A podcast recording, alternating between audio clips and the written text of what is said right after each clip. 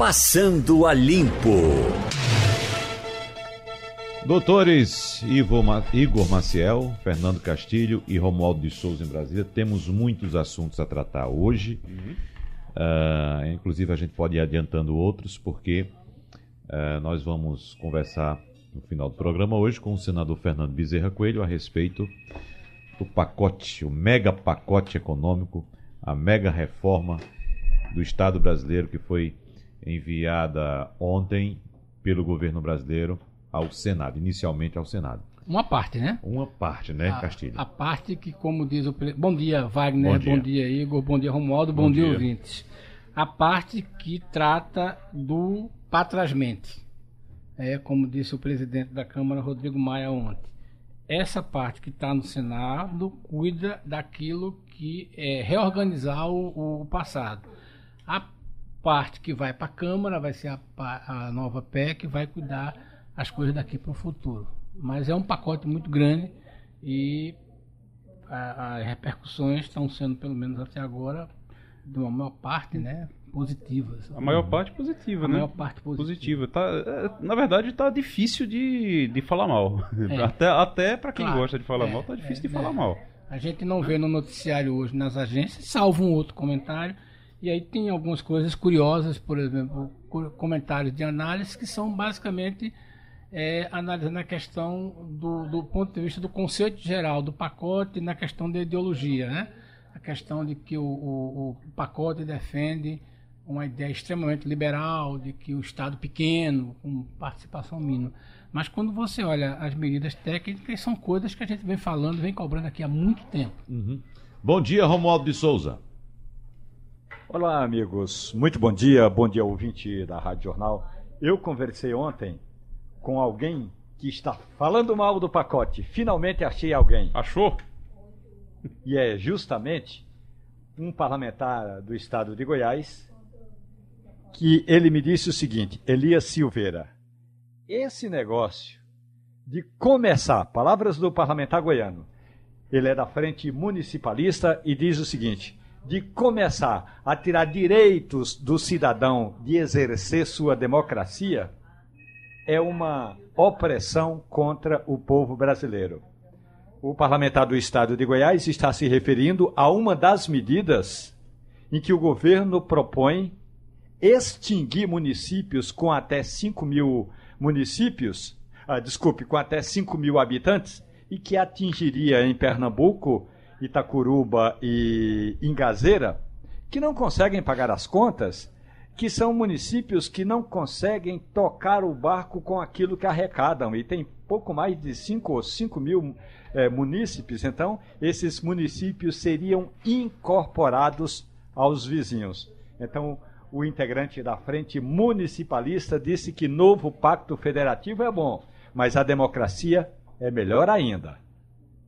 Eu, eu não consigo entender o que é que o parlamentar, Romualdo, tá ligando aí, qual é a ligação que ele faz entre democracia e essa medida. Porque essa medida, na verdade, é uma medida de responsabilidade, é uma medida de você chamar a responsabilidade municípios que hoje sobrevivem, sobrevivem, a palavra é essa, não é vivem, não, sobrevivem de apenas do, do dinheiro do FPM. O dinheiro que chega da União, da, do Fundo de Participação dos Municípios, é um dinheiro que não dá para tudo, dá apenas para manter ali a estrutura. Ou seja, você tem a União gastando dinheiro para manter uma estrutura no município que não arrecada nada. O que é que acontece no interior do estado? E isso não é só para Engazeira e para Itacuruba, não. Tem muitos outros municípios, a gente diz Engazeira e Itacuruba, porque são os municípios que se enquadram nessa medida que está no pacote. No caso, 5 mil, menos de 5 mil habitantes e não consegue arrecadar, é, não, não consegue ter 10% da arrecadação total, não consegue arrecadar 10%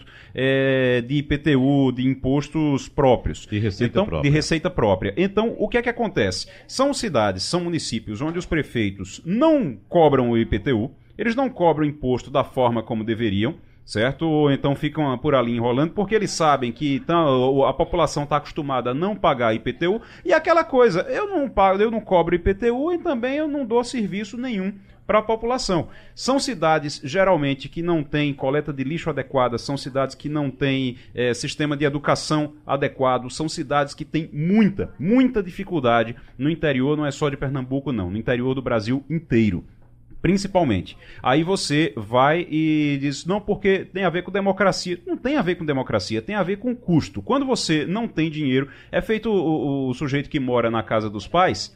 E aí ele quer ir morar sozinho, ele quer, ele quer ter a casa dele, ter o apartamento dele, mas ele não tem dinheiro para se manter. Ele vai para outra casa, senão eu vou morar sozinho, vou ter minha independência. Mas quem paga a conta de luz é o pai, quem paga a conta de. de, de a, a, a, a, na hora de lavar roupa, pega a roupa, leva para casa da mãe, para a mãe lavar, para o pai lavar, sabe? Funciona desse jeito. E existem muitos e muitos municípios, e nessa medida, somente nessa medida, vão 22% dos municípios do Brasil que se enquadram nisso. 5 mil, menos de 5 mil habitantes e arrecadação que não consegue chegar a 10% da receita total. Então, são 22% de municípios que funcionam desse jeito. Sujeito que quer ser independente, quer morar sozinho, mas não consegue pagar as próprias contas. Eu queria acrescentar só um debate aí, Romualdo. É perfeitamente compreensível esse tipo da reação do deputado, porque certamente se você for olhar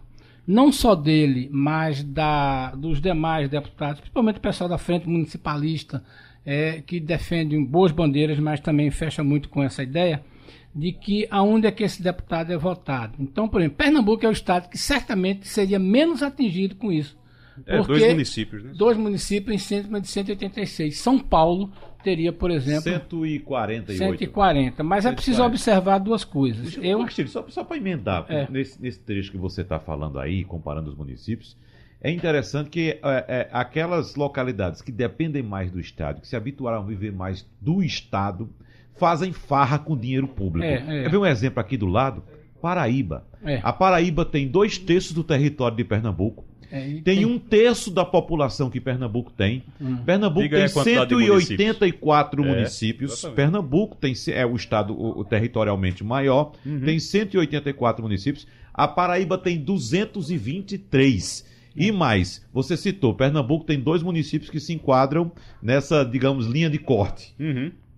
A Paraíba tem 68. É. Pois é. 68 então, municípios com menos de 5 mil habitantes. Pois é. Imagina. é. Eu porque acho... em determinado momento Pernambuco deu uma travada, deu uma parada. Foi. Os políticos aqui foram responsáveis, foram mais responsáveis do que em outros estados, mas deram uma travada na história de sair criando município. Na Paraíba criaram um município, você tem município com menos de mil habitantes. É, é absurdo. Tem uma coisa que eu acho que, veja bem, é preciso a gente também entender o cenário. O quadro que vai estar. Tá analisando isso, é um, é um, um quadro extremamente qualificado, né? um eleitorado extremamente qualificado, que tem envolvimento direto nessa questão.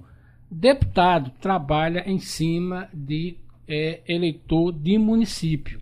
Por exemplo, a eleição de 2020 vai ser determinante para que o deputado vote, volte para o Congresso em 2022. Então ele vai tratar da eleição de 20 e elegendo influência no maior número de prefeitos. Agora, a função do deputado inclui também essa ideia de querer criar município.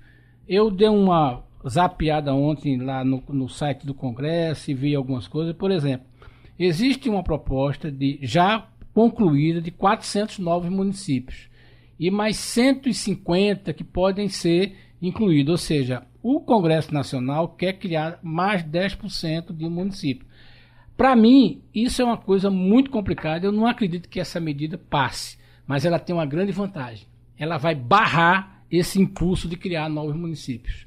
E agora vai ficar muito difícil para o Congresso e para os parlamentares se atreverem a bancar isso, salvo nos casos que realmente precisa, mas a criar. Então, para mim, a vantagem é é o, eu não diria que nem um bode, eu diria que um elefante que o é, governo está botando, botando, na, na sala, sala exatamente, para negociar né, lá na frente. Para negociar, mas eu acho que vai ter a vantagem de no futuro travar isso. Eu não sei se o Romualdo pensa assim, mas eu penso isso. Ó, eu falei que tinha município uh, no Brasil com menos de mil habitantes. Tem pelo menos, eu estou pegando uma tem. lista aqui. São Paulo tem. São, São Paulo, Paulo, tem. tem um município é. chamado Borá, com 837 é, habitantes. É o menor município do Brasil. É, o menor é, é, Serra da Saudade, Minas Gerais, é tem 781. É isso. Aí Araguainha, no Mato Grosso, tem 935. Ô, Igor, São sabe por que eu disse, eu disse que era o menor? Porque esses dois municípios passaram muito tempo disputando quem era o menor do Brasil. É, uma disputa extremamente sadia. sai o né? levantamento do IBGE, agora você, aí são disputa. Agora você imagina, você não tem 781, quanto de, de, desses aqui, 781,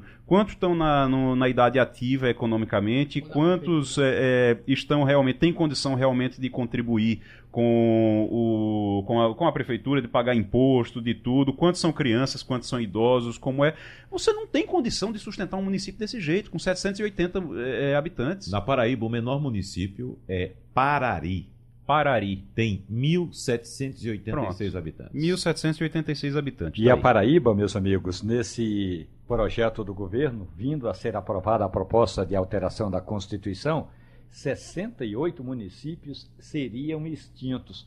Agora, Castilho, tem uma questão que é a seguinte: essa frente municipalista, aqui no Congresso Nacional, que é composta por deputados e senadores, e que tem aí é, um, um banco de projetos para transformar distritos em municípios, de quase, quase seriam novos mil municípios, ela justifica o seguinte: que quando é um distrito, tem menos condições de fazer pressão para receber verba. Essa é uma das justificativas desses grupos dessa frente parlamentar. Então, se transforma aquele distrito em município, o município vai ter voto, porque vai ter uma Câmara de Vereadores, nove vereadores, vai ter pressão junto aos deputados estaduais, que por sua vez farão pressão nos deputados federais, que por sua vez vão, segundo ainda à frente, carrear recursos para aquela região. E essa é a justificativa do voto. Não, essa bancada, é a bancada que hoje a tendência até o momento era de criar município, né? Como a gente está dizendo aqui. É todo mundo querendo criar mais município. Aí a bancada faz uns cálculos, rapaz, que são uns cálculos impressionantes, assim, de que não vai gastar nada para criar não município, como se não fosse ter custo nenhum, como se não fosse ter. Aí, e aí quando você pergunta assim, mas vai ter que ter uma Câmara de Vereadores, né? Vai ter que alugar imóvel, vai ter que ter uma nova Câmara de Vereadores, nove vereadores, cada vereador vai ter. Não, mas o o dinheiro sai do outro município, do outro município, do município, mas então vai gastar, gente. Vai nós gastar. Citamos, nós citamos, Igor. É, Se você vai ter duas câmaras, você vai gastar com duas câmaras. É, eu acho que nós citamos Sobra menos que, dinheiro para o serviço. Que o Brasil tinha 5.565 municípios, não é isso? Isso. Os números atuais apontam 5.570. É. Já criaram mais. 5.570 né? municípios. Agora, é bom lembrar também que essa frente que defende os municípios, cada parlamentar ali por exemplo, no município de Parari, que eu citei agora na Paraíba, uhum. 1.786 habitantes. Tem alguém que tem 400 e 500 é. votos ali. ali é. né? Tem alguém que controla a prefeitura. Tem. Tem alguém certeza. que controla os vereadores. Com entendeu? certeza. Então não vai querer perder esse negócio. Não, não vai querer perder esse negócio. Agora tem o seguinte: a partir do momento que se resolver isso, e aí Castilho aqui vai poder é, falar melhor sobre isso, e aí tem que, aí tem que se olhar com atenção para uma pauta que é dos municípios, uma pauta que é dessa bancada é, municipalista e que precisa realmente ser de, de muita atenção, que é a questão da tributação. Hoje você tem uma, um acúmulo da, da, da, da, receita com tributos, um acúmulo na União, depois no Estado, depois do município. Sendo que é o município que oferece os serviços, é o município que está ali realmente na ponta oferecendo o serviço para a população, e aí isso precisa ser visto porque os municípios precisam ter uma prioridade maior na hora de receber esses recursos. Os municípios que vão sobrar. É. É, é, o que, que a gente pode dizer, Igor, é, é para o nosso ouvinte entender. Toda essa conversa tudinho é uma conta que a gente chama uma conta de base 100. Ou seja, tanto faz 1 mil, 5 mil ou 10 mil municípios, a conta vai ser a divisão do, da arrecadação por um percentual a partir do número de habitantes. Então, para muitos deputados e para muitos é, habitantes mesmo desse, desses distritos, faz sentido. Porque, na verdade, é o seguinte: ele diz, olha, eu quero ter uma independência de seu município, porque, como distrito, o prefeito só beneficia os distritos que ele é votado. Então, esse é um argumento muito forte. Agora, é sempre uma conta que o, o teto é 100, você divide aí. Agora, tem uma coisa que é mais preocupante, quando você assim, não gasta, não gasta dinheiro, gasta dinheiro sim, porque você vai pegar aqueles, aquela parte do dinheiro que era do município que deu origem é, e vai montar toda uma estrutura administrativa. Então é muito ruim, porque a gente tem uma situação também, não vamos ser aqui ingênuos para não admitir. Quem mora em distrito se sente um munícipe de segunda categoria. E o sonho dele é virar um, um, um como é que chama? Um município. Vou pegar um caso muito próximo aqui da gente. Jaboatão dos Guararapes. Você tem aquele município que é muito grande e você tem ao menos quatro realidades diferentes. Você tem Jaboatão Velho, você tem Muribeca, você tem Prazeres e tem a praia. Se você chegar para os vereadores lá, boa parte deles querem que Prazeres e Candeias, Barra de Jangada, virem um município porque eles acham que carregam Muribeca, que carregam é, Jaboatão Velho. Já os, o habitante de Jaboatão Velho odeiam essa ideia, porque eles acham que a sede devia ser lá em Jaboatão, porque quando era sede lá, o distrito de Jaboatão e aqueles próprios tinham mais prestígio. Há uma crítica muito grande. Então, essa é a briga muito forte, não é uma coisa tão simples. E nós estamos falando um município rico. Ah, imagina isso num município grande que é pobre. Então, eu acho que é um debate bem interessante. Agora, a gente tem que perseguir o bom gasto do dinheiro público. Agora, nesse caso do Jaboatão, eu acho que Jaboatão até que merecia ser dividido em pelo menos três ali, viu? Porque é muita confusão para uma prefeitura só. É. Né? E o município é muito grande. Tanto né? que a... Jaboatão Velho, Jaboatão Centro e a parte de Jaboatão Rica, que é a parte de Piedade e Candeias. Tanto que é, é, é, alguns anos atrás eu não sei como foi o prefeito, que levou a sede para Prazeres. Uhum. Tá entendendo? Então a sede de Jaboatão hoje é no distrito lá de Prazeres. Uhum. E o Anderson, é, é, o, o, prefeito, Ferreira. tanto que é, botou agora uma sede moderna lá no, no, no, no que, que, levou o ministro, o presidente Maia lá para mostrar o centro administrativo dele. Mas você tem isso do Cabo, você tem é. isso em, em, em, como é que chama? Em, em, outros municípios aqui de Pernambuco. Castilho, o rombo nas contas públicas de 2019 pode ser o menor desde 2014 devido à entrada nas contas do Tesouro Nacional dos recursos do mega leilão do petróleo que o governo promove hoje, Castilho. Há uma expectativa muito grande desse leilão, está né? Tá se falando aí de uma possível arrecadação de até 100 bilhões. Prefeitos e governadores estão muito atentos, né? muito ansiosos com esse dinheiro. Mas é aquela história. Se o sucesso for o que está esperando, o Brasil vira o principal destino de investimento das companhias petrolíferas no mundo. A gente tem que tirar um pouco a Arábia Saudita, porque aí é outra conversa. Mas as grandes companhias é, estão falando isso. Há uma coisa interessante aí nessa questão, é que, primeiro, ninguém está falando ali de explorar petróleo. Está falando de botar um canudinho e uma bomba de sucção e abastecer o navio. Não tem essa coisa. Ali já está decidido que o óleo está lá só esperando ser retirado. Mas é, é, importante observar o seguinte, que o governo, naquele pacote de ontem, né, fala em transformar essa questão da distribuição do dinheiro de royalties uma coisa permanente. Então, vai ser distribuído, claro, o Rio de Janeiro, porque tem a bacia, São Paulo no futuro vai ter, mas distribui é, equanimemente todo mundo. Eu acho isso bem interessante.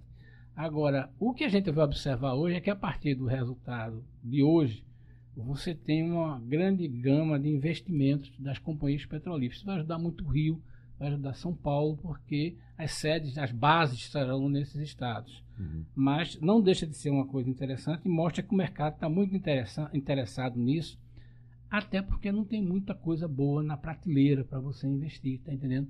A, a, a, própria Venezuela, que já foi um lugar ideal para isso, está muito conturbado. O mercado americano é diferente, mas a Rússia, que está somente gás. Então você é. tem que olhar muito. Agora, isso. Castilho, as empresas estão um tanto receosas com esse leilão também. Tão, estão muito animadas, alvoroçadas, é, não. É. Duas desistiram, evidentemente que ainda tem 12, eram é. 14, tem 12. Inter... Aliás, eram 16, tem 14, 14 é. interessadas, mas reclamam muito do preço e levam em consideração também a queda por demanda de petróleo no planeta, Pronto, é inclusive para os próximos anos. Então, elas pensam o seguinte: bom, vou pagar caro por esse óleo Mas qual vai ser a demanda daqui a alguns anos? Será que eu vou ter mercado para esse óleo que é, eu vou extrair algo, tão algo, caro? Algo que a gente já conversou muito, muito aqui, né? Aqui, Exatamente. Já, já, já, falou é. muito e aqui sobre isso. E essas duas empresas que são europeias, que desistiram, uhum. alegaram exatamente isso. É, a gente já falou muito aqui sobre isso, desde que... Inclusive, eu já escrevi sobre isso também no, no, no jornal, que a gente fica com umas discussões dos anos 70 aqui. É. A gente uhum. tem umas discussões dos anos 70 que é uma coisa impressionante. Ah, porque o petróleo, porque o petróleo, porque o petróleo. Na Europa estão cortando, vão cortar diesel, não, não, não se usa mais diesel. Na Europa já estão cortando o carro a combustão, vai ser carro elétrico, vai ser carro, carro híbrido, carro elétrico, carro. Então, é, não tem muito, não faz muito é. sentido é. a gente ficar brigando. Acho que quanto mais vender isso, quanto mais rápido vender isso, eu, eu, eu, melhor. Concordo com você, Igor. É uma coisa que tem que vender tem uma... logo, é. se livrar desse negócio. É, eu me lembro que no governo no governo Lula, acho que no governo Dilma também se diziam que era o, o pré-sal era o nosso passaporte para o futuro. Né? Me lembro dessa frase. Ah, eu lembro do começo do governo começo, Lula. A primeira uma... propaganda da Quando Petrobras. saiu era um negócio. Era um petroleiro em alto mar, né? Hum. agora o Brasil é autossuficiente é, em petróleo. É, foi aquela festa. É um né? negócio tão Guerra Fria, né? um é, negócio é, tão então, anos 70 gente, e 80. Eu, acho que você acerta. Os nossos ouvintes certamente vão de lembrar de que essa discussão é muito, é muito velha. O que está acontecendo hoje, isso é uma coisa que nós temos que trabalhar com ela, e a Petrobras, aliás, o governo faz tem, torrar logo esse negócio e vender isso, porque é, vai acontecer dois cenários. Primeiro, a realidade do carro elétrico, que é uma coisa que está aí para consolidar, né? A, a, a, cada vez mais a energia que vai ser usada vai ser energia elétrica e limpa e, e limpa e de geração limpa você está pesquisando hoje modelos de baterias em que você pega a energia solar e a energia eólica e acumula ela em grandes baterias para ser usado no horário de pico. Está se usando muito a ideia da engenharia da chamada usina reversa, em que é aquela que é, pega uma parte da água, usa ela para fazer a geração na hora do pico e depois essa água volta para o reservatório. Enquanto isso, a, a energia que está abastecendo isso é energia eólica por outras fontes. Há um caminho. No, e mesmo no caso do petróleo, é, é bom a gente perceber o seguinte: a busca do carro motor a combustão com o menor uso possível de, é de, constante essa busca. Né? Essa é o que persegue de combustível a indústria. fóssil. É, combustível fóssil. Então, Mesmo os carros que estão saindo de fábrica hoje só com motor a combustão, combustão, ele já vem com motor bem mais eficiente, ou seja, que consome menos combustível, é. cada vez menos combustível. É. E gera uma, uma, uma potência é. cada vez maior. Eu até escrevi sobre isso domingo. Eu estava conversando com o pessoal da Bateria Moura. E embora eles não, não dizem isso de jeito nenhum, mas veja bem, é inegável que no século, a partir de agora, o prestígio do fabricante de bateria, não é só amor, né? mas o prestígio do fabricante de bateria na indústria automobilística ele ganha prestígio. Quem é que mandava? Quem era o cara que mandava na hora de discutir? Era o cara que fabricava o chamado trio, né? que é caixa de marcha e motor, não é uhum. isso? Esse cara era o cara que sentava na mesa junto do presidente e dizia: olha, o carro vai ser assim porque eu tenho o motor é, que, é. que gera tanto, a caixa de marcha é tanto, tudinho. Uhum. Com a realidade do carro elétrico, esse lugar vai ceder ao cara que fabrica a bateria. E tem, né? outro, tem outros então, sinais também, Castilho. O mundo inteiro vai ter outro padrão. Então, na mesa, não vai sentar mais o cara que dizia assim: o meu motor de tantos cavalos, a, a, a, a, a combustão. A combustão. É. Vai sentar o cara que produz a bateria, independentemente da empresa que fabricar a bateria, na indústria automobilística, os lugares trocaram. E tem outros sinais também, Castilho. Um dos maiores fabricantes de componentes automotivos do mundo, a alemã Bosch, começou a se desfazer de seus ativos. É, porque uhum. sabe que, né? Então, vai se desfazendo disso aí que o, o cenário vai mudar completamente. Muda. A Magneto Amarelo também. Né, saiu do grupo Fiat, porque também os componentes que são fabricados por ela daqui a pouco vão é. deixar de ser necessários. Eu acho que a coisa que mais me impressiona é a força com que as companhias de de, de energia estão entrando nesse mercado automobilístico.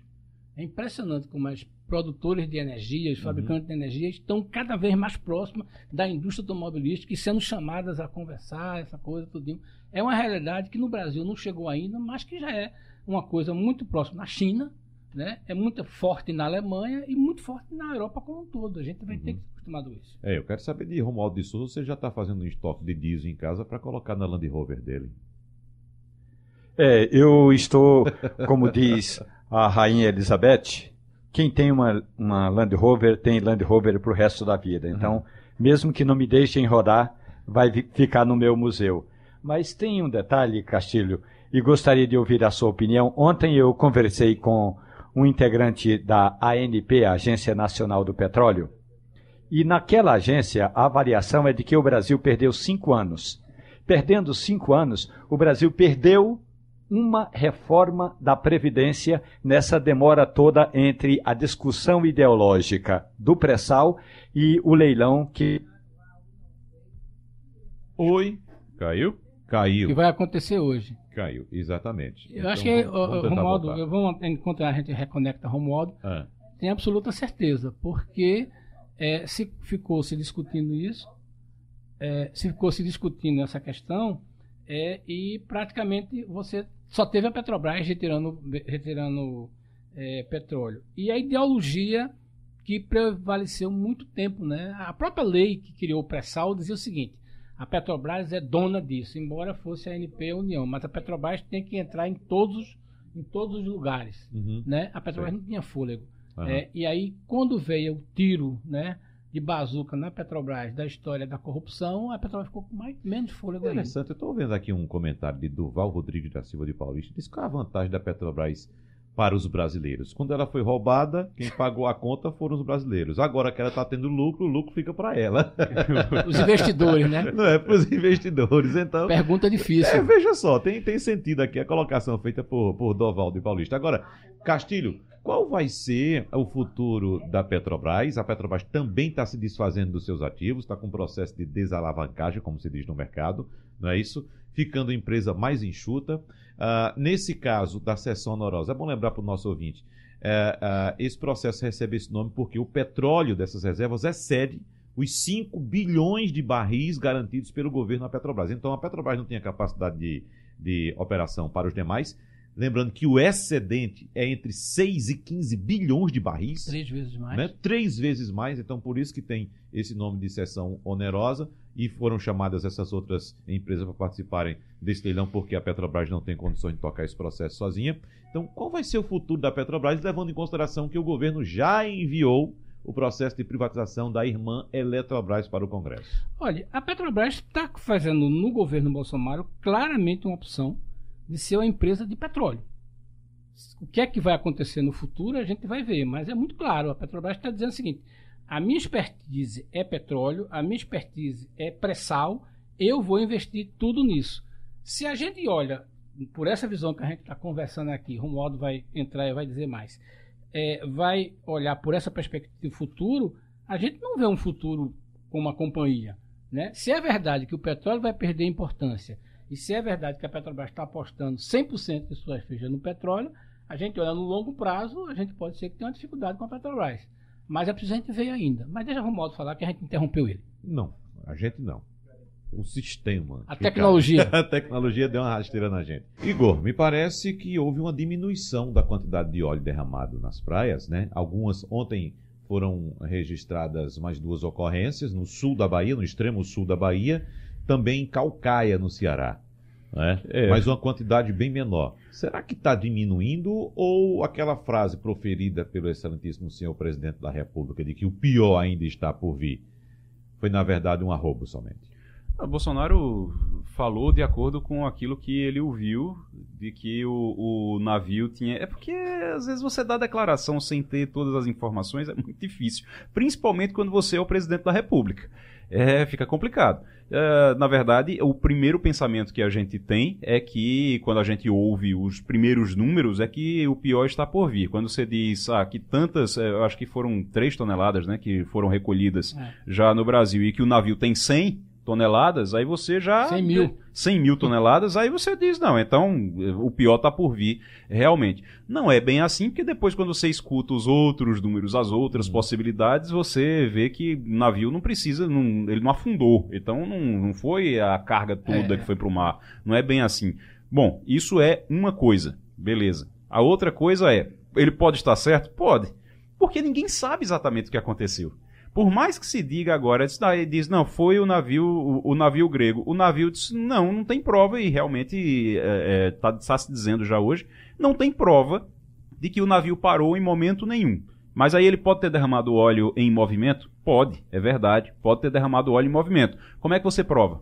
Então, tem que arranjar uma forma e aí a gente tem que aguardar a Marinha, a Polícia Federal, a Interpol, alguém é, apresentar alguma maneira de se provar isso. O pior está por vir, talvez, porque a gente não sabe exatamente o que foi que aconteceu, mas que diminuiu bastante, diminuiu já bastante o, o, o número de, a quantidade de óleo nas praias, isso aí diminuiu. É, agora, a empresa, a Delta Tankers, apresentou documentos, ela diz, na verdade, ela diz que possui dados e documentos que mostram que essa embarcação não tem envolvimento com o vazamento. E disse ainda que está em busca de respostas legais para o dano à imagem dela causado pelo governo brasileiro. Vai querer processar o Brasil, agora é, era só sim. o que faltava. Pois é. Agora, o, o que acontece é que eles podem ter uma na documentação, eles podem ter a documentação saindo da Venezuela dizendo que carregaram tanto e que eu acho que foi na Malásia, né?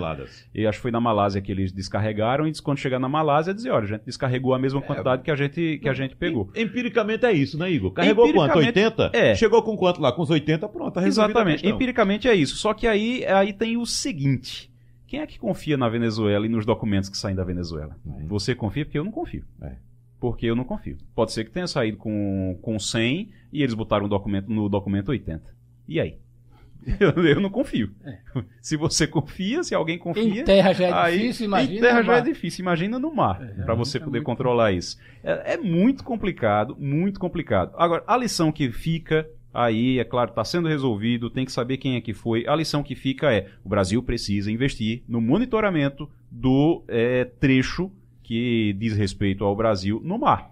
O Brasil precisa As ter um monitoramento. Brasileiras. As águas brasileiras precisam ser monitoradas, porque não é somente óleo. A gente está falando de petróleo, a gente está falando do dano ambiental. Mas se passa com essa facilidade, se circula navio e barco de todo tipo de, de, com essa facilidade, sem ninguém monitorar por aí, imagina o que é que esses barcos carregam. Rapaz, há um monitoramento, Igor, não sei se você chegou a ver na Marinha, no Rio de Janeiro, uhum. por satélite desses navios. Que esses, satélites, esses navios é, têm radares e, e, e, eles são identificados, né? Eles são identificados. Hoje a navegação está muito avançada, evidentemente utiliza uhum. a tecnologia. Ninguém se lança ao mar perdido, a não ser aqueles navios piratas. Mas né? aí tem os dark ships, exatamente. Exatamente, os tem navios o, piratas. O, o, eles desligam transponder. Mas, Igor. E é, aí, como é que você controla? Olha, lá no. Né, é, é, eu acompanhei, até Ivanildo Sampaio acompanhou também, é, essa, é, essa reportagem mostrando. Meu amigo, é muito navio. É. Tem muito Tem um site que mostra isso. Impressionante. Você olha para o mar aqui e não vê nada mais, meu amigo. Você vai para o satélite, o que tem de navio. É, Por esses mares aí e a maioria é petroleira, né? É verdade. A maioria é petroleira. É Ô, Wagner. Oi, Romaldo. Olha, foi criada uma comissão externa no Senado Federal, desculpe, e essa comissão vai amanhã ao Recife encontrar-se com o governador de Pernambuco, Paulo Câmara. Os senadores Fabiano Contarato, da Rede do Espírito Santo, e Jean Paul Prats, Jean Paul Prats, não é Sartre, é Prats, hum. Jean Paul Prats, do PT do Rio Grande do Norte, vão visitar várias áreas atingidas pela por, essa, por esse derramamento de óleo e em seguida apresentar um relatório ao Congresso Nacional. Eu sempre fico aqui com o pé atrás com relação à comissão externa, porque os caras saem de Brasília, vão no gabinete aí do governador, depois pegam um avião, um helicóptero, sobrevoam a área, é, tem que meter o pé na lama, literalmente. Então, o senador Fabiano Contarato me disse que a ideia é apresentar um relatório com alternativas para o próprio Congresso Nacional é, aprovar projetos de lei é, mais rigorosos com relação à questão ambiental, mas também para fazer com que o Congresso Nacional esteja presente, fique ciente, fique sabendo do que de fato está acontecendo no litoral nordestino. Então, essa, segundo me disse ontem o senador, essa comitiva vai ao Recife amanhã, conversa com o governador Paulo Câmara e quer visitar várias regiões de mangues, arrecifes, atingidas pelo óleo eh, derramado no Atlântico. Eu, Castilho. modo você tem toda razão quando é, a, é, a, fala de uma desconfiança que você tem em relação a esse tipo de ação do Congresso. É, por exemplo, quando nós tivemos esse incidente em várias nós estamos há dois meses, né? Qual foi o congressista que se dignou a, no seu estado? Vamos pegar o Jean Paul Prats, é do Rio Grande do Norte. O estado dele foi atingido. Né? Eu procurei agora no noticiário, não tem nenhuma informação dele, ou pelo menos uma coisa mais contundente quando aconteceu isso no Rio Grande do Norte. Veja bem, ele está lá, teoricamente ele deve estar tá lá todo final de semana para ver isso aí, se aconteceu tudo. Não foi somente ele não, acho que a gente viu, salvo alguns outros que, que apareceram para tirar foto, aquela coisa, tudo, mas veja bem, uma presença do, do Congresso isso aí. Então é, é, é muito complicado você passar para a população algum tipo de credibilidade, de fé de ofício nesse tipo de ação. Agora, é, se o cara tivesse lá no dia perguntando como é que vai, tudinho, até porque, veja bem, nós temos, no Nordeste, nós temos 27 senadores, né? nós temos quase 200 e tantos deputados, e se você olhar para esses deputados que foi nesse negócio, deputados inclusive são votados no litoral. Eu concordo com você, eu tenho sérias resistências a, a, credibilidade de um tipo de trabalho desse aí, porque, como se diz, vai chegar no gabinete do governador, certamente vai a Porto de Galinhas, onde os hoteleiros fizeram um trabalho muito forte, a gente conversou com isso ontem com o presidente da BIH, o Eduardo Cavalcante, ele disse que o trabalho foi muito forte, ele agradeceu de público na TV da TC a participação dos voluntários que fizeram isso, mas então eu, eu concordo, eu acho que é aquela história. Talvez tenha passado o tempo do Congresso a ajoar, talvez no futuro criar algum tipo de coisa, mas presença física foi muito fraca. Uhum. Romualdo? Tem um detalhe importante que é o seguinte: ontem o presidente da Câmara dos Deputados, Rodrigo Maia, reuniu os líderes e um dos assuntos discutidos foi a tal da CPI do óleo, que mais causou confusão em Pernambuco, porque o Mendoncinha disse que uh, o ex-deputado e ex-ministro Mendonça Filho disse que CPI, essa CPI seria uma infantilidade. O projeto é, de CPI, a proposta de CPI é do deputado João Campos de Pernambuco. Agora, ainda não está totalmente nem enterrada nem criada a CPI. Portanto, as assinaturas foram conferidas, tem apoio suficiente, mas ainda estão esperando, no mínimo, a realização do leilão do pré-sal hoje para evitar que tudo isso que uma ação do Congresso Nacional dizendo que está criando uma CPI para investigar vazamento de óleo possa interferir nos negócios da Petrobras. É assim, em outras palavras, é importante investigar e é importante ter projetos de lei de combate ou pelo menos de preservação ambiental. Agora também a gente sabe que tem negócios e esses negócios são fundamentais para o crescimento, para o desenvolvimento do país. O Romualdo, a gente é, teve com o Rodrigo Maia aqui recentemente, essa semana, e conversando com ele sobre isso, sobre a CPI do óleo, ele disse que ontem iria conversar uh, com os líderes para saber realmente o que é que os líderes estavam pensando. Eu cheguei a conversar com um deputado que assinou a, a, o pedido de CPI, que assinou a, a CPI, e perguntei a ele o que era que ele achava. Ele disse: Olha, eu assinei. Ele, ele disse numa boa: Ele disse, Eu assinei, mas eu chamei João e disse: Ó, oh, tem certeza que você vai apresentar essa CPI? Porque isso vai, pode causar um problema junto com o trade turístico, vai causar, pode causar um problema com o mercado. Pode ser que essa CPI nem entre. Assinou lá em consideração ao colega, tudo. Como é que tá essa. Você disse que não está nem enterrada nem, nem instalada. Mas qual é a tendência hoje, depois, sabendo que, que Maia já conversou com os líderes sobre isso? É, até porque para enterrar tem de ter um motivo. Isso. E não tem um motivo para enterrá-la hoje. Da mesma forma que, como para instalá-la, precisa do apoio dos líderes. Na conversa de ontem de Rodrigo Maia com os líderes, ficou acertado o seguinte: que de fato, criando uma CPI agora, e a reunião foi ontem, poderia trazer problemas é, do ponto de vista econômico para o país. Quais são os problemas econômicos? Esses que você enumerou aí.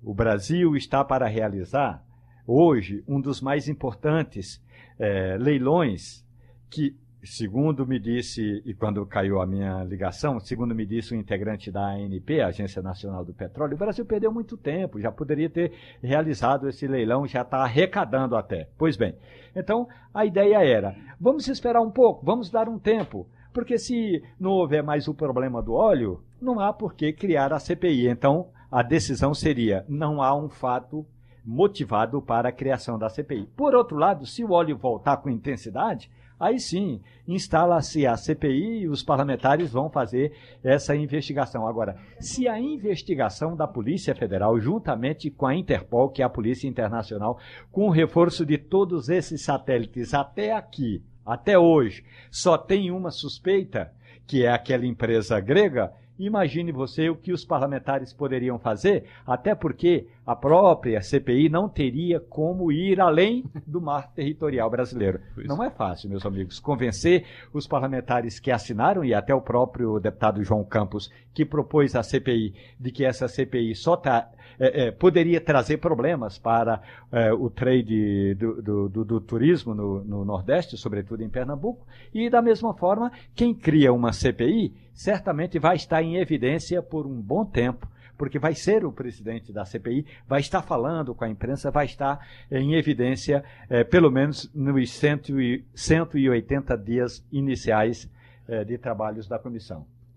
Só para completar, não, é, o que você está dizendo aí, veja bem, quando a gente conversa com o pessoal do trade, e aí não é só de Pernambuco não, o trade do Nordeste inteiro está é, querendo botar no noticiário é que a praia está limpa e que a gente vai ter um verão muito bom em dezembro, as férias de janeiro e um bom carnaval. Não é por aí. Né? Falar numa CPI agora no final do ano é que você vai ter certamente muitos deputados é, falando desse negócio, né, preocupa muito o trade. Então, é, isso já foi, inclusive, já chegou a boa parte da bancada, dizendo, olha, esse tipo de ação, é, em vez de ajudar, vai até atrapalhar a gente, porque o nosso negócio é janeiro, fevereiro e carnaval. Uhum. Se a gente começa a discutir isso aí, é, o que a gente quer dizer agora é venha para cá porque a praia está limpa. É, houve uma ação muito forte de, de, limpar a praia. Isso não quer dizer que você não vai discutir, mas a ideia de uma CPI, eu já conversei com vários empresários, e do setor de turismo e alguns deles olha, pelo amor de Deus, essa conversa não é o que a gente está querendo. A gente está querendo é falar da beleza de praia, até porque a gente já limpou. E se, como a gente começou essa conversa, essa coisa vai diminuindo, as autoridades vão investigar. Uhum. Abrir um parlamento, talvez o que talvez pudesse acontecer se naquela época que aconteceu a gente tivesse uma presença forte do Congresso, aí teria sido muito Tem um bom. assunto novo chegando aqui para a gente discutir e uma proposta que vai dar o que falar e é interessante. Veja só, o Ministério da Educação deve lançar hoje um programa para aumentar a nota de universidades particulares que oferecerem seus espaços ociosos ao governo. A avaliação do ensino superior privada, privado feito pelo MEC é hoje a principal maneira da sociedade verificar a qualidade dos cursos e o importante componente no mercado concorrido do ensino privado. Agora vai se sair melhor a instituição particular que permitir que o governo use seu laboratório para receber alunos do ensino médio público. Então, esse programa vai ser lançado hoje em Brasília, Romualdo. Interessante. É bom lembrar que no governo da presidente Dilma Rousseff, uhum o então ministro da Educação, Aloysio Mercadante, já havia proposto algo semelhante, que é justamente o prazo ou o tempo em que os laboratórios e os estúdios e a área de pesquisa dessas escolas e universidades particulares fica ocioso. Então, vamos usar esse tempo ocioso desses laboratórios, desses estudos, para levar estudantes do ensino médio para fazer, digamos, um estágio. E aí foram criadas as chamadas feiras de educação. A feira de educação nada mais é, é Castilho, que é o seguinte: leva o aluno do segundo grau, le, leva o aluno do, do curso inferior para o, o terceiro. É, é, para o curso de o curso superior para ele conhecer como é que funciona a faculdade como é que que, que ele vai encontrar se ele entrar nessa ou naquela faculdade então, Igor, é, essa iniciativa já foi é, posta em prática no passado. Não tinha essa história de ter uma nota a mais. Agora, a gente sabe que na avaliação, na nota que o Ministério da Educação dá às escolas, ele, o MEC, leva em consideração a estrutura que a escola tem para atender ao curso superior. Ora, na proposta do ministro Abraham Weintraub, Agora é essa estrutura a, a favor ou a serviço do ensino médio. tem um grupo de educadores que acha que hoje o Estado brasileiro não tem condições de dar às escolas do ensino médio a estrutura que as escolas superiores têm. E boa parte dessa estrutura está ociosa e poderia muito bem haver essa parceria do ensino médio com o ensino superior para que os alunos frequentassem esses laboratórios. Nesse caso, são as escolas de ensino superior privadas, não é isso? Então, sim, sim, sim. só para deixar mais claro para o nosso, nosso ouvinte, por meio da reforma do ensino médio, as escolas públicas precisam diversificar seus currículos e oferecer caminhos opcionais para os estudantes, além das disciplinas obrigatórias. E entre elas estão linguagens, ciência da natureza, ciências humanas e sociais e formação técnica e profissional. Então, o que o governo está querendo é que os alunos do ensino médio, das escolas públicas, possam utilizar os laboratórios das faculdades privadas. E na é prática?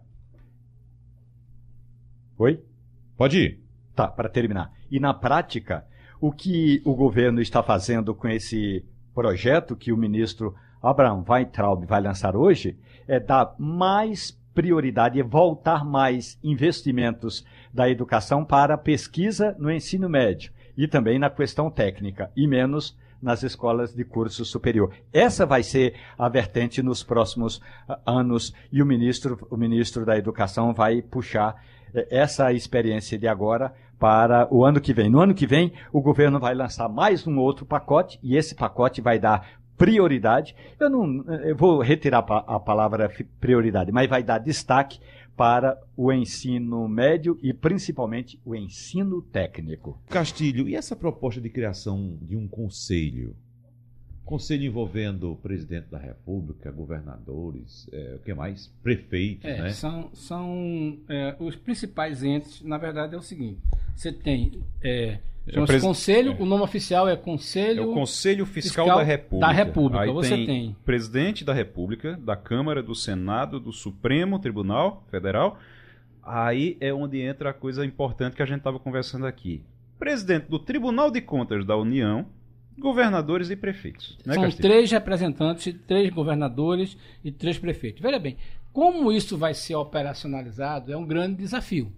Mas o conceito me parece bastante lógico, até escrevi isso hoje na coluna.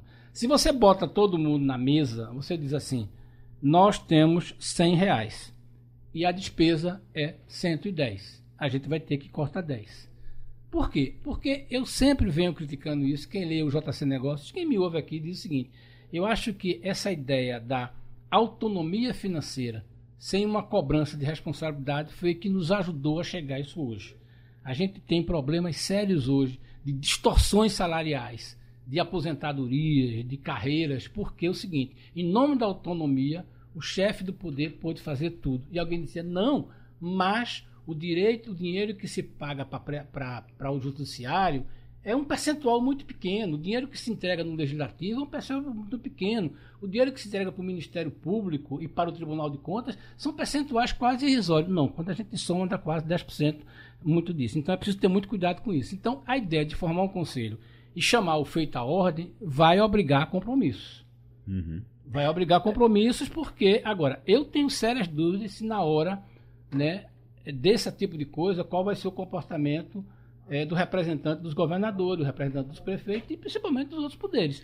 Porque isso aí só significa uma coisa, Igor. Gastar com responsabilidade significa cortar. É, agora uma, uma coisa que é positiva é que pelo menos vai estar todo mundo sentado à Pronto, mesma mesa. É Por quê? Forte. Porque no momento em que chegar e disser, olha, 110, a, a despesa é 110 e a gente só tem 100, a gente vai ter que cortar 10 aqui. Então é o seguinte, tem 10 pessoas aqui, pronto, cada um vai cortar um, viu? Cada um, você vai cortar aí do seu, você vai cortar do seu, você vai cortar do seu. É. Eles podem até chiar, podem até reclamar, mas eles estão ali, eles sabem da responsabilidade e sabem também, eles vão ter acesso à conta. Eles vão estar ali com a conta. Não é uma coisa do tipo, ah, o governo está dizendo. Não. Você faz parte também e você vai ter que se responsabilizar também. E aí vale para o judiciário, vale para é, o TCU, para os tribunais é, de contas, vale para todos, para todo mundo.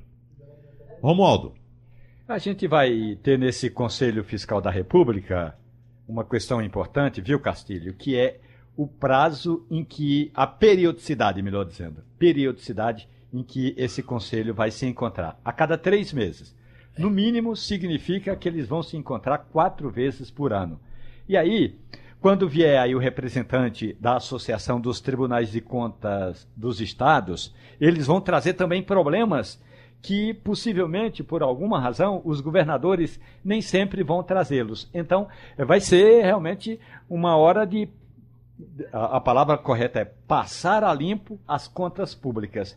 Resta saber porque é claro que o presidente da República não vai ser o Jair Bolsonaro que vai chegar lá com a, é, fazendo com a calculadora na mão. Alguém vai calcular para o presidente e vai dizer: olha, presidente, nós estamos tendo problema neste neste, neste ponto. Aí o representante do é, Poder Judiciário, o presidente Dias Toffoli, vai chegar lá com uma cadernetinha de anotação dizendo: olha, a gente teve problema aqui e acolá. Bom, e aí como é que fica a questão dos tribunais é, de contas? Como é que os tribunais de contas vão levar esses, essa problemática para para, como diria o Dada Maravilha, para a solucionática do Conselho. Eu ainda não sei como é que operacionalmente o Conselho vai funcionar, mas acredito que com essa periodicidade toda, a cada quatro, a cada três meses eles se encontrando, no mínimo eles vão evitar que fiquem surpresos, como a República ficou surpresa quando percebeu que estados importantes do ponto de vista econômico, como o Rio Grande do Sul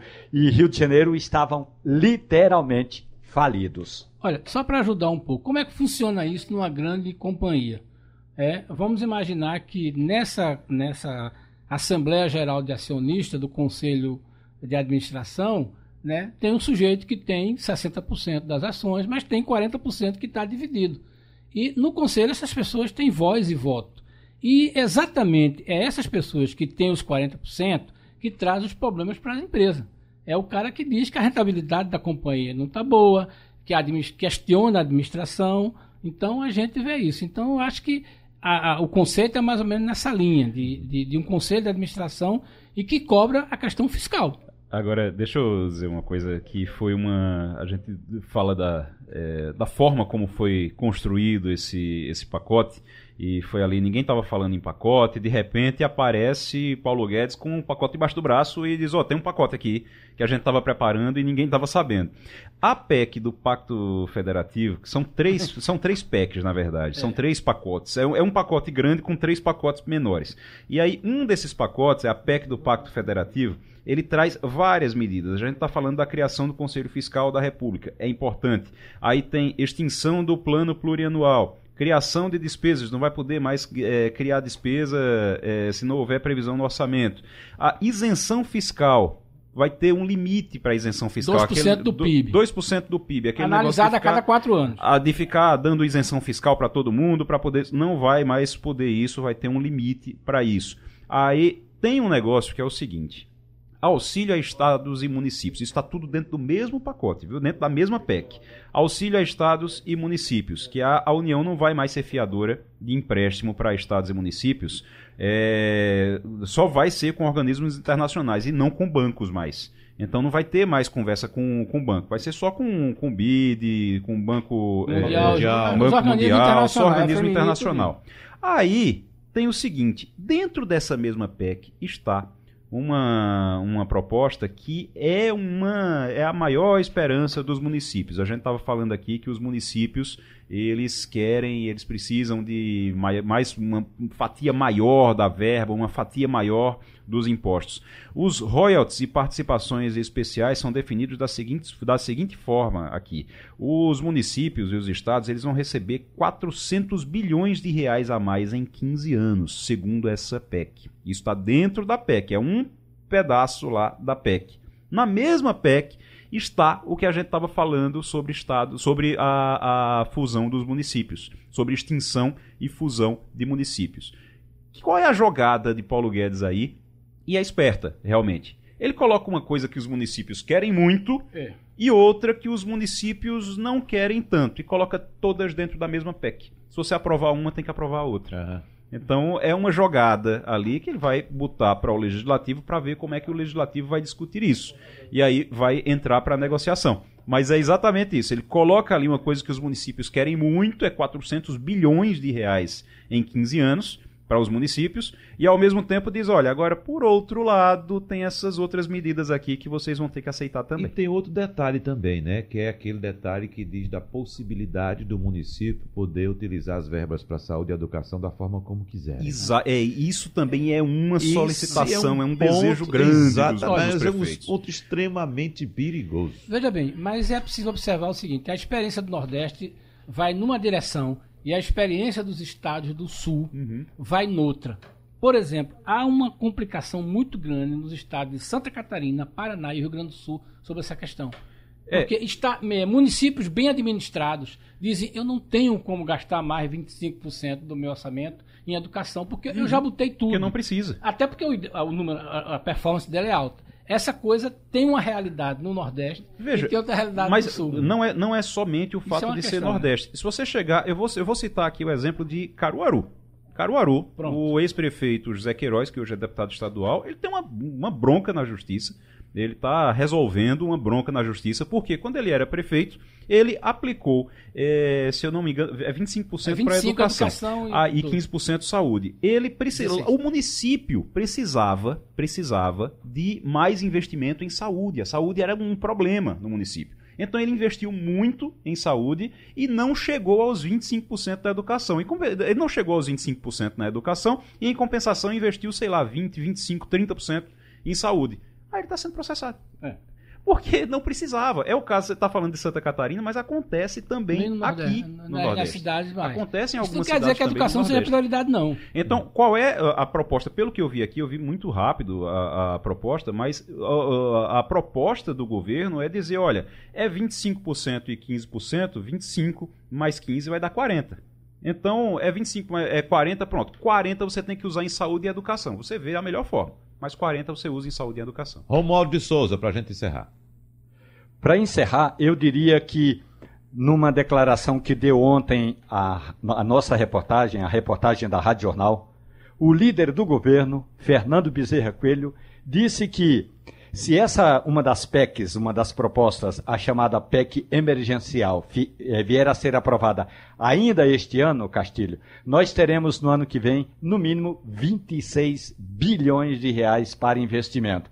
Se, no mínimo, conseguirem terminar o projeto de transposição do São Francisco e a Transnordestina, muitos empregos nós já teremos gerado na região. Wagner. Já que você citou Fernando Bezerra Coelho, só para justificar o nosso ouvinte, nós tínhamos uma entrevista agendada agora, mas nossa produção não está conseguindo mais contato com o senador. Ele deve estar em algum ambiente onde não há possibilidade de sinal. Castilho. Eu só queria dar uma informação final que mostra como, é, aos olhos internacionais, as pessoas estão é, procurando saber muito do Brasil. Ontem, o Brasil conseguiu vender 2 bilhões e meio de títulos públicos né, remunerados à taxa de Selic com prazo de 30 anos, Romualdo.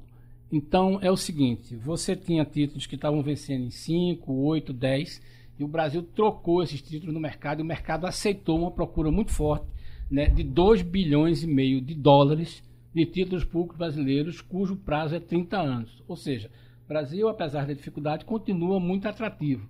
E, como disse o Banco Central, tinha demanda para aplicar 7 bilhões e meio mas ele só aplicou 2 bilhões e meio de dólares. Um, um título que você compra para 2050. Dia de leilão da sessão onerosa, Castilho, só para informação para você agora, neste momento, às 10 horas e 9 minutos, faz 9 minutos que o, o, a bolsa está aberta, os papéis da Petrobras já sobem 3,1%. Pronto. Vamos lá, vamos embora. Vamos lá. Terminou Passando a Limpo. Passando a Limpo.